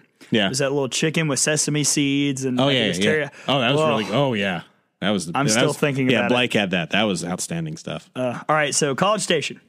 College Station's everything's a taco, which I'm not complaining. It's just just pointing out a fact, and uh, I have no problem with it. Torchy's, which is the you know Torchy's and Fuego are the two world famous taco spots there in College Station, and to nobody's surprise, we hit them both up. Uh, the, the Torchy's was really good. Had what they call the Republican. They also have a Democrat taco there, but I got the Republican, and it wa- that was a jalapeno sausage with cheddar cheese and their Torchy's sauce on it. Really, really good. And then also had a uh, a chicken and waffle taco. And I was asked if the wa- if the waffle itself was the taco. No, they, they still put a tortilla there. But then you had the chicken and waffles and syrup and uh, bacon, and that was outstanding. Jeez. Yeah. Uh, the, the queso at Torchy's, love it. Yes, the Love queso it. was good too. I will give I, a, I'm not I'm not a big spicy guy, so it was almost too hot for me. But I see that. But I, I could I, I I took it in moderation. Okay. I, I have to give my shout out in this segment of Tom's Hungry to Good Bull Barbecue. Oh, I wish, Tom, that you had been there. This Oh. is that uh, barbecue place I showed you the picture of. This it was me, Morgan Lashley, and Stephanie VanBrakle Prothro. Was this while I was asleep? Yes, it was. Okay. you were asleep. we go to Good Bull Barbecue. The man, the owner, uh, I, I wish I could remember his name. The owner came out, said hello. We told him we were with Alabama softball. Mm-hmm. He's telling us what to order. I got three Taco Bout Good Bull items. I got two Pig Macs. That would be pulled pork, white Whoa. queso mac and cheese, and Mama May's sauce. Oh my gosh! On a taco. I also got Why one. Why didn't somebody wake me up? I know. I'm sorry. I got one Yell Boy, brisket, pulled pork, sausage, white queso mac and cheese, Mama May's sauce Mm-hmm. with Oreo, or excuse me, a cookies and cream pudding on the side. Wow. And Stephanie VanBrakle Prothro, pitching coach for Alabama, Mm-hmm. got the best potato salad. I don't even like potato salad. I ate it. I almost died. it was so good. So, Good Bull Barbecue, if you are listening, and I'm going to tag you on Twitter. Yes. Thank you. Wow. And the owner also brought out something with Fritos. I don't even know what it was. just this bowl of something with Fritos and beans and just meat and said, Oh, it's on the house. And Wow. we, and we ate it and it was so good. I couldn't take it. So Good Bull that? Barbecue. Nice. I will go back to College Station for one reason, and that is Mm. Good Bull Barbecue. And uh, oh, by the way, we're back there in a couple months for the SEC tournament. Cannot wait. So we've already got the uh, the eating uh, menu down well, on what we got to go to. In addition to the the Bush Library, which I slept Yeah. through, I had an opportunity to go to that. Yeah, we'll get a Good Bull for uh, every meal. Okay. So just mark your calendar. And Good Bull, we're coming. All right. So Yeah. just get ready. We're bringing the whole team next time. Sounds good. I'm in. But one other thing for I wanted to mention because I, I thought about it. Okay, so I made for the uh, for the off the wall part of the podcast. Okay, so I made the obvious joke about UCF losing to Duke in the in the basketball tournament and claiming the national championship. Okay, it is an obvious joke. It's not even probably that funny of a joke. No, that's uh, that is that is comedic low hanging fruit. It is 100%. And I admit to that 100%, especially as an Alabama fan, having won the actual national championship the year that they Yes. they're the- And I think you actually said I'm making the obvious joke Right. in the tweet. Yes. So like yes. really hamming it up. but somehow Knight Nation got riled up at me, mad online at, at Tom Canterbury for making the obvious joke that literally hundreds of others made at the exact same thing. And okay, do, does one have anything to do with the other? What happened in football happened? No, one hundred percent, absolutely not. One, but your AD went clown shoes and claimed a national championship in a sport that they did not play in the national championship game. Mm-hmm. So that's going to have ramifications for the entire athletic department. Can- Yeah, can I just say my biggest issue with that has always been how much money did they spend on the parade, on the rings, on the coaching bonuses, as if they want all that that Right. could have gone into any other athletic facility. Did they Uh, get- softball, soccer, Right. anything else? Did they get one extra recruit because of that? Now they might have gotten Unknown. it. They might have gotten it because they did so well, and you know, and more power to him. I, again, I was rooting for him against Duke. I was rooting for him against uh, Auburn in, in the Sugar Bowl. I was very excited that they won that game. Were I you, know, though? I know that'll shock you. I didn't want Auburn to win a football game, but after all that, just say we did we did as, as good as we could. We wish we'd have been able to play for a national championship. Didn't work out for us, but we are very proud of our team. Don't say you won the national championship when you didn't play for the national championship. Amen. I'm sorry. So we did have an off the wall segment, but it had nothing to do with Alabama. This seems like a great time for us to say our social media names. So, Tom, where can people find you on Twitter if they want to tell you Right. that you're wrong about if, UCF? if, if, if you're part of Knight Nation that is very upset at me, and I'm sorry once again, at T Canterbury RTR, that's C A N T E R B U R Y R T R uh, on Twitter. And then, uh, you know, again, I'm as unbiased as a biased man can be. Don't you dare lie. You said I'm sorry. No, you're not. Not really. no. You can find me at gray underscore Robertson on Twitter or check out the show's Twitter account at out of the box underscore pod. I can say that our good friends at Good Bull Barbecue will be getting a tweet from all three accounts, certainly at the SEC tournament, mine and the show's very, very soon. yeah, I'm, I'm very sad I missed that. Yes. And now but I've hyped you up, right? No, yeah. I'm ready to go right now, as Yes. a matter of fact. Yeah, we're going to uh, get the Alabama jet out to take us. It may be busy right now. They're searching for a basketball coach. Oh, no, Greg Byrne has nothing Oh, else to do. no, right no, you're right. Yeah, nothing else happening. Thank you to our guest today, the Out of the Box in the Circle crossover event that was so much fun. Thank you to Eric Lopez for stopping by for that. And then our good buddy Jenny Dalton Hill, who works at ESPN, the SEC network. Hopefully, we will see her later on down the road as the season goes on. And uh, yeah, as episode four. It was a lot of fun. We're glad you joined us. Episode five will be coming up next week after Alabama takes on Georgia Tech and Mississippi State. Again, for my partner, Tom Canterbury, I am Gray Robertson. We'll see you next time here on the Out of the Box podcast.